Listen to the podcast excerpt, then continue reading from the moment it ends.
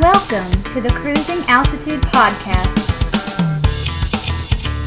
Hello, everyone. Uh, welcome back to Cruising Altitude. Uh, Ryan Waguespack again, Vice President, uh, Priority Jet, with Marlin Priest. Uh, hello, Marlin.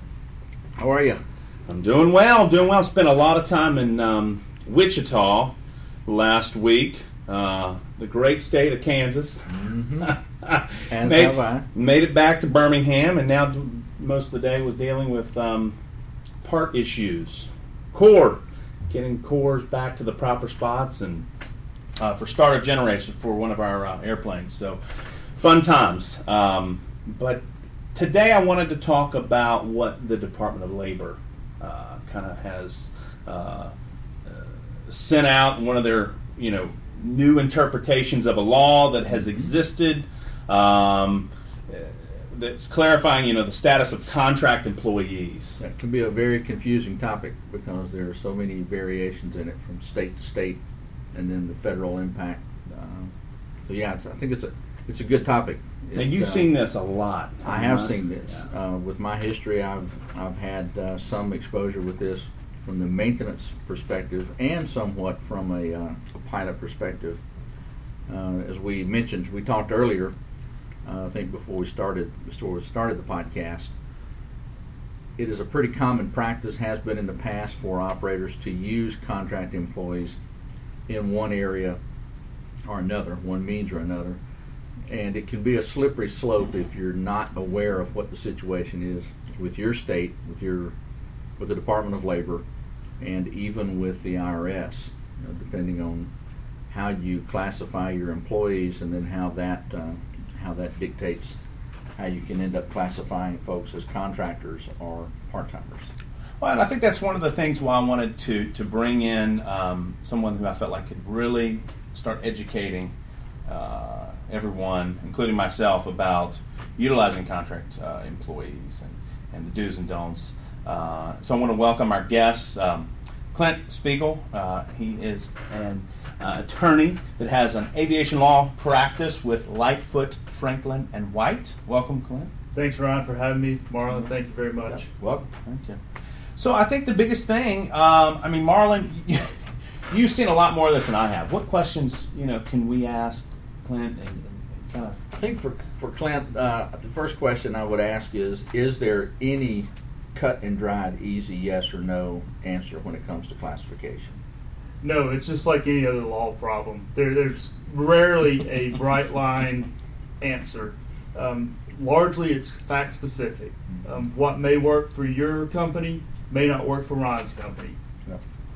And that, uh, I think, again, that can be part of the slippery slope. You know, we, we tend to, in this business, uh, develop a checklist or a mode of operation, and if it works for one operator, oftentimes we think it'll work for another. Maybe a similar size, similar number of employees, but again, like you say, it all it all goes back to your particular situation, your particular company, how your could be even how your company is organized, how you set your flight department up. Exactly. Um, and even who you're using as a contract pilot would, would have a big play of what their determination is under the FLSA. Like experience levels, or No, uh, more of how they control their own business, um, Mm. or what, and even well, I guess experience to a certain extent because you know what type ratings they might have on an airplane, and that all goes into the factors that the uh, Department of Labor recently um, released when determining whether or not someone's an independent contractor or not. so if I'm a let's just paint this picture. If I'm a CFI and I'm starting to kind of evolve out of the the training atmosphere, I'm out here and kind of sitting in the right seat of some of these smaller turbine aircraft and kind of getting experience.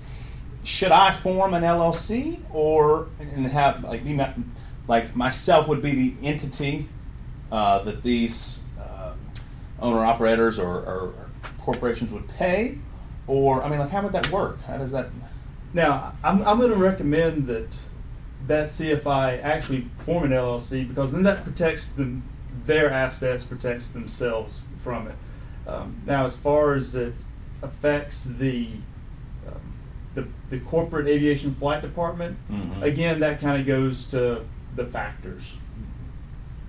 And, and those factors are like, I mean, again, you've got a 91 flight department, and you've got a core group of pilots. Let's say, you know, four full-time guys or five full-time guys, and you just need you kind of have your pool of, of contract employees that you pull from when times get tight. Is I mean, how do you navigate that? That's what I'm trying to say. Like, how do you, from the from the corporation side of things, how do you cover yourself from being exposed, um, versus the contract laborer saying, "Hey, yes, pay me my day rate, and I'm good, and I'll go away." like it. Th- That is the million dollar question. So this is just a very vague, vague, vague. It, it, it is, it is Okay. extremely vague. Um, and as, I, as I've said at least once, uh, it is so fact specific. It, it involves everything from how the individual contract pilot manages his own flight schedule to what certifications he has to what type of business you, the corporate uh, flight department, are in. If, uh, say, for instance, you're a um, an agriculture uh, tractor manufacturer, is your integral main part of your company manufacturing um, tractor components, or is it flying around to different areas of the United States to sell? Which you know, then then you got flying involved in. So you, you have to look at what the the corporation does as a whole. I think is the start point. I think that's, you know, in reading this, this administrator's interpretation, I think it's number 2015-1. it came out in July fifteenth of this year. Uh, And having read through this, it seemed like the more, the deeper I got into this, the more confusing it got because there were so many scenarios, just like you talked about. You know, there's not, there is not any one thing that you could call a cookie cutter or a boilerplate template that you can use. Everything, there's almost like a, you know, you have to look at, a, you have to find a scenario that fits you the closest. Plug plug your department or your company into that scenario and see if there are any variations, and maybe even, sir. you know, would you suggest it might be a good idea even to get your uh, your HR or maybe your tax people within the company, or even you know maybe corporate legal involved whenever you go down this path to make sure you're dotting i's and crossing t's because you're dealing with with labor, you're dealing with exposure to workman's compensation, you're dealing with exposure to taxes, exempt, non-exempt. I mean, there's just all kinds of of issues here that can, you know, doors can open and, and issues and fines and all kinds of stuff can come at you, and you you're just trying to do the right thing. Yes, sir. I, I, I would say that the, the corporate flight department manager that's out there right now needs to be talking to the hierarchical chain of the corporation. They need to be talking to general counsel. They need to be ta talking to HR, um, because those those are the people that have the finger of the pulse of Mhm. what the Department of Labor is doing, how they're managing, um, and even though I, I, I doubt we're going to see an influx of aviation related cases. There are plenty of parallel cases out there, be it um, a, a yacht, you know, someone having a yacht Mhm. um, where they contract a, a Boat captain. boat captain.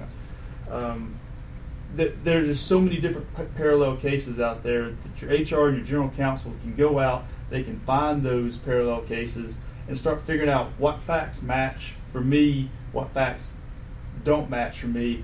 And then the fun part is, you did say that there is no cookie cutter answer to this. That's that's what I think is fun about this area because I can argue either way on any set of circumstances.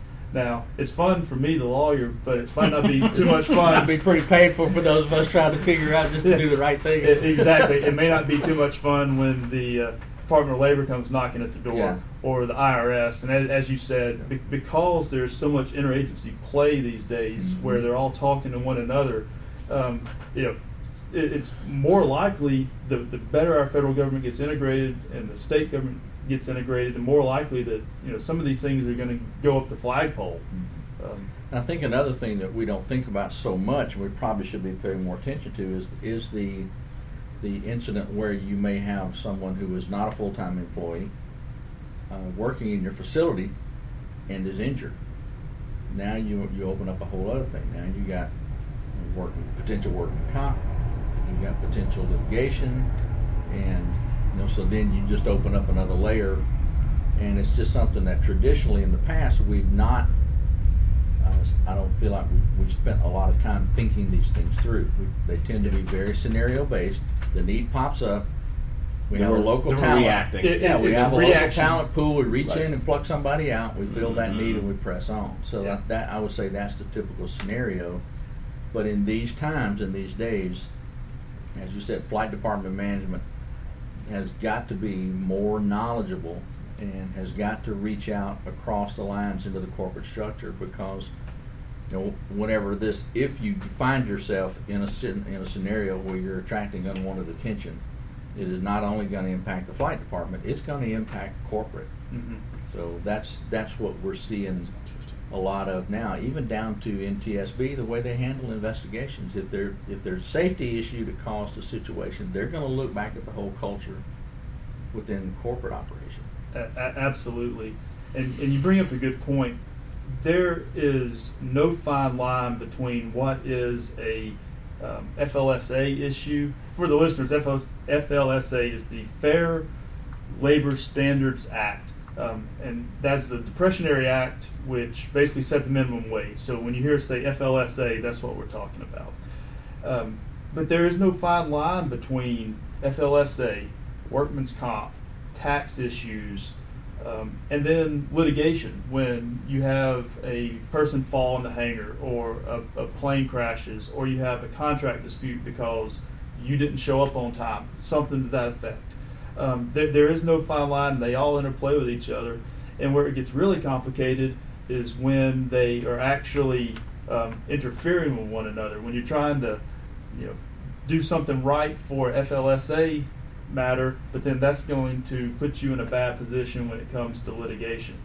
Um, the the best advice I can give to any flight department in that regards is you're going to have to weigh the pros and cons of each decision that you make as far as do I want to hire from a certain pool? Do I want to open advertise? Do I want to bring in somebody else and pay them minimum wage just as a retainer fee? Um, you're going to have to weigh all that stuff and figure out what's best for your flight department. And the only way to do that is for the flight department management to talk to the people in corporate, HR, general counsel, and good the. COO, Yeah. et cetera. That is good info. So back to the contract um, CFI, they got the new pilot. You would say get an LLC, Yes, protect yourself. protect yourself, and that's going to that's and indirectly protect everybody because Yes. the, the operator would pay the LLC, and we're everything's okay, Yep. covered.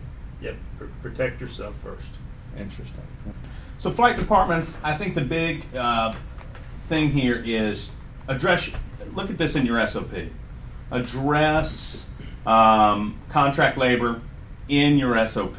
Would you guys not agree? Absolutely. Yeah, I think I think it'll be difficult to to get a black and white, but there should be some reference in there that for each scenario, flight or maintenance, there needs to be communication with your corporate structure, HR, corporate counsel, however that is. You know, there. What what we don't want to have flight departments do here is to make assumptions. Right. Because if some assumptions can be based on incorrect or non-factual information, and if you find yourself in that boat, once you do, if you get in a scenario you're attracting negative attention, then the first question from corporate is going to be, why didn't you let us know? Why didn't you call us before you started down this pathway?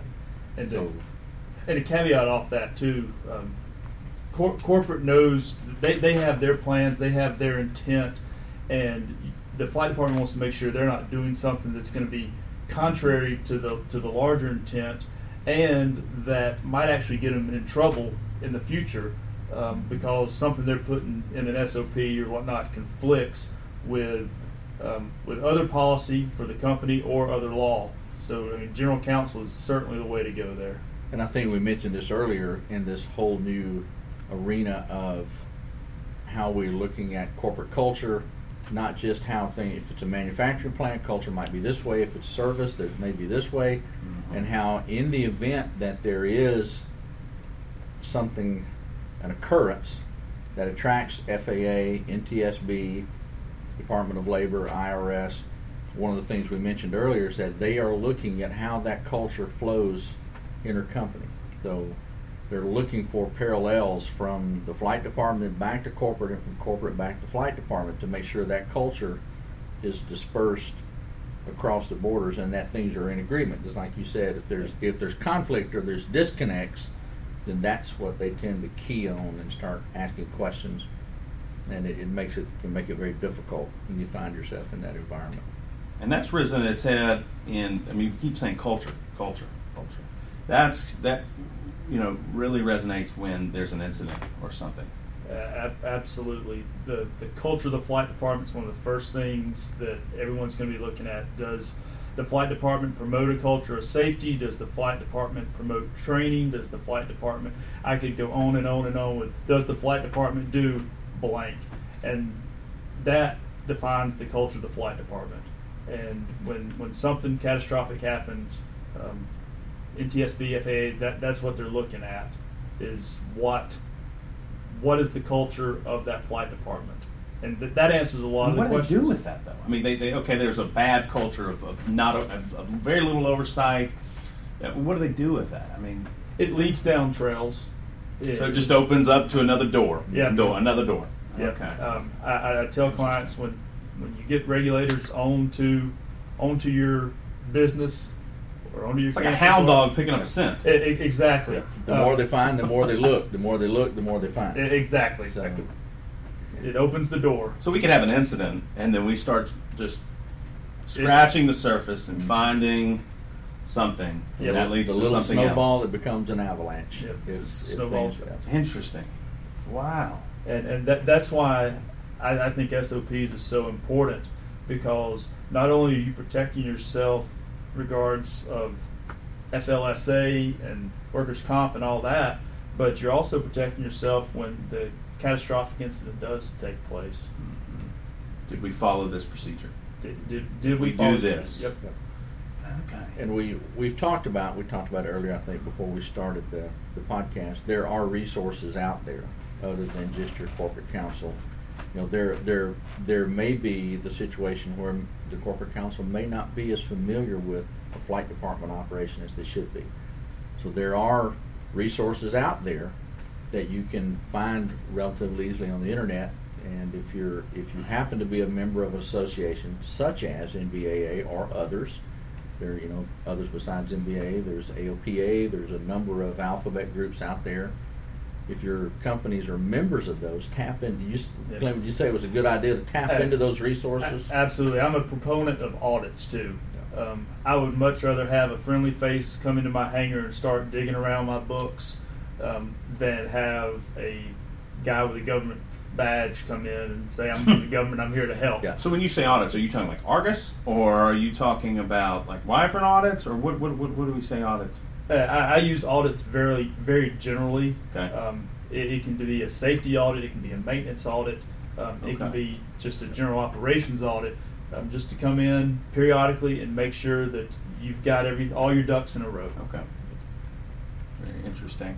I think the big thing. Um, now I think we've had enough of this. enough. But before before we end, let me just tell the listeners that I, I don't think that there's there's a seismic um, shift um, imminently on the horizon. Um, there, there are several exceptions to every law, which, as a lawyer, again, I love exceptions. Um, and as far as like the FLS, FLSA stuff goes, um, there, there's a split right now between whether or not a pilot even falls under that. And I'm sure that state laws have similar things too that should be looked at. So until some of the exceptions get worked out and uh, uh, this matures a little bit more, uh, there, there's no reason to go out and decide to build a robust flight department. Um, but I would start looking at how you can improve your flight department so that if this does change, that you're protected. I mean, guys, I think look, money is becoming more and more scarce. Period. Right? I mean, you hear it across the board. Airports are looking for funding. The government government is just it's taxed. There's not enough funds there. So we saw this as just an you know an end to Another to- source. another source of income. Period. Yep. So. Uh, Clint, we want to thank you for coming in this afternoon and, uh, and spending some time with us. We know this is a one of those subjects that there is no black and white. There's a tremendous amount of gray, which is something that in the aviation industry we see enough of, don't we? oh God. But uh, I think this is uh, this has been good conversation, So and uh, we at some point will probably want to have you back as we see this moving down the road. At least we got it in front of the operators now. They know Mhm. if you haven't been keeping up with changes, you know this administrator's interpretation is out there. Go find it, and at least have the conversation. So you know, don't don't sit on it. This Right. is something that could haunt you later on. Thank, thank y'all very much for having me. I'll be glad to come back anytime to discuss this or um, more fun topics also that uh, involve aviation. Yeah, we look forward. Look to forward that. to it. Absolutely. Thank you. So that was a good conversation with Glenn. It was. It, uh, you know, it's, it's one of those areas that we would probably rather not be in, but it's good to at least put that subject on the table and put it out there for the operators to consider because it is something that you can't ignore. Even though it's a, another part of our industry that's great. Yep.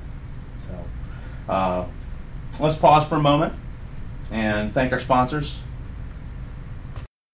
Experience the ultimate in aviation services with Priority Jet. The premier private jet charter, aviation maintenance, and aviation management provider, Priority Jet operates light and mid sized jets throughout North America, Central and South America, and the Caribbean. At Priority Jet, our mission is to exceed the expectations of our customers by providing personalized private jet services that reflect our commitment to safety, efficiency, and the highest level of customer service. This includes everything from personalized air travel solutions to our exclusive luxury options. Whether you require a private jet charter flight, private jet aircraft management services, or simply need our industry wide expertise, Priority Jet can help.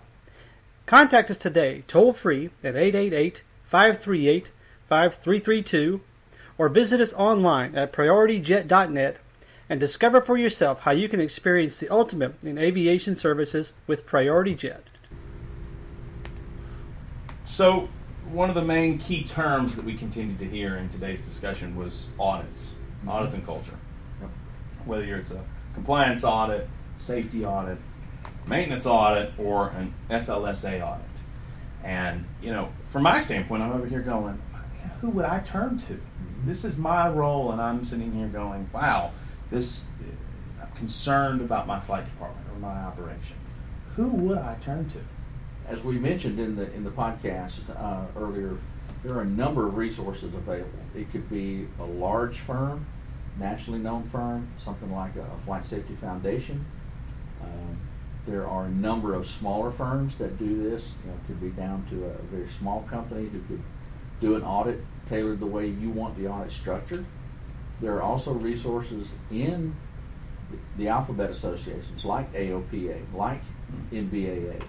You know, one one thing you I would suggest that that uh, the listeners might consider is looking at the website, find out what information is there. If you're a member of one of these associations, if you have difficulty with the website, find out who your local or your regional representative is for that association, and contact them and ask them. You know, make yourself a list of resources, what it is that you're looking for, the, the answers to the questions that you have, and ask them to provide that information or provide you with a contact, a resource that you can go to and find this information.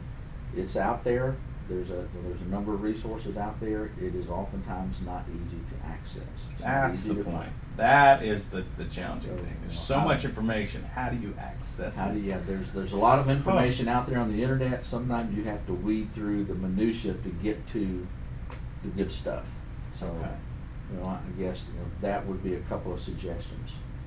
Interesting. Okay, excellent. Well, I think we've wrapped our hands, you know, around with the, you know, where we are with the, you know, interpretation of the, the new law. It's really not a new law, but it's, it's something that's rearing its head again because people are looking for, for money. Um, or the federal government's looking for money. um, so enough of all the uh, Department of Labor issues and uh, some more some lighter subject matter.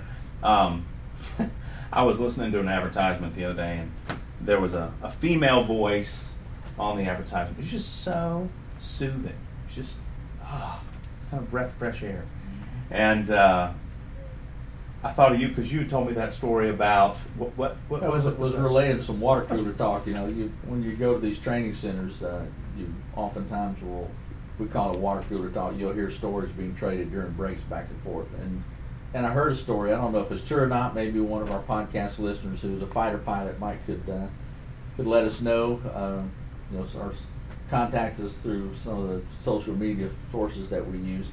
But I heard that uh, that there have been cases where the oral warnings inside the cockpit for fighter pilots would oftentimes be a female voice because in the heat of battle, the pilots tend to get focused on the battle, get tunnel vision, and tend to zone out with the other sounds, particularly if it's another male voice. Mm-hmm. but a soothing female voice or a female voice that is direct and to the point tends to pierce through all that. Now, you know, I don't know if that's true or not, but there's a little, you know, another little bit of That's tidbit of useless information like the definition of snars. You know, so there you go.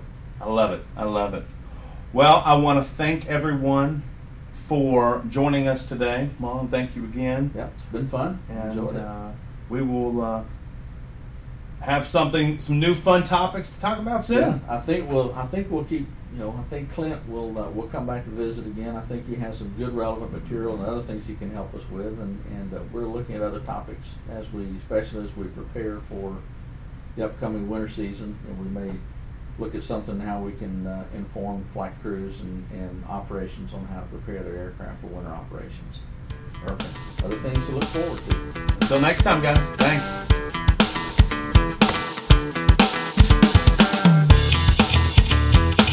Thank you for listening to the Cruising Altitude Podcast.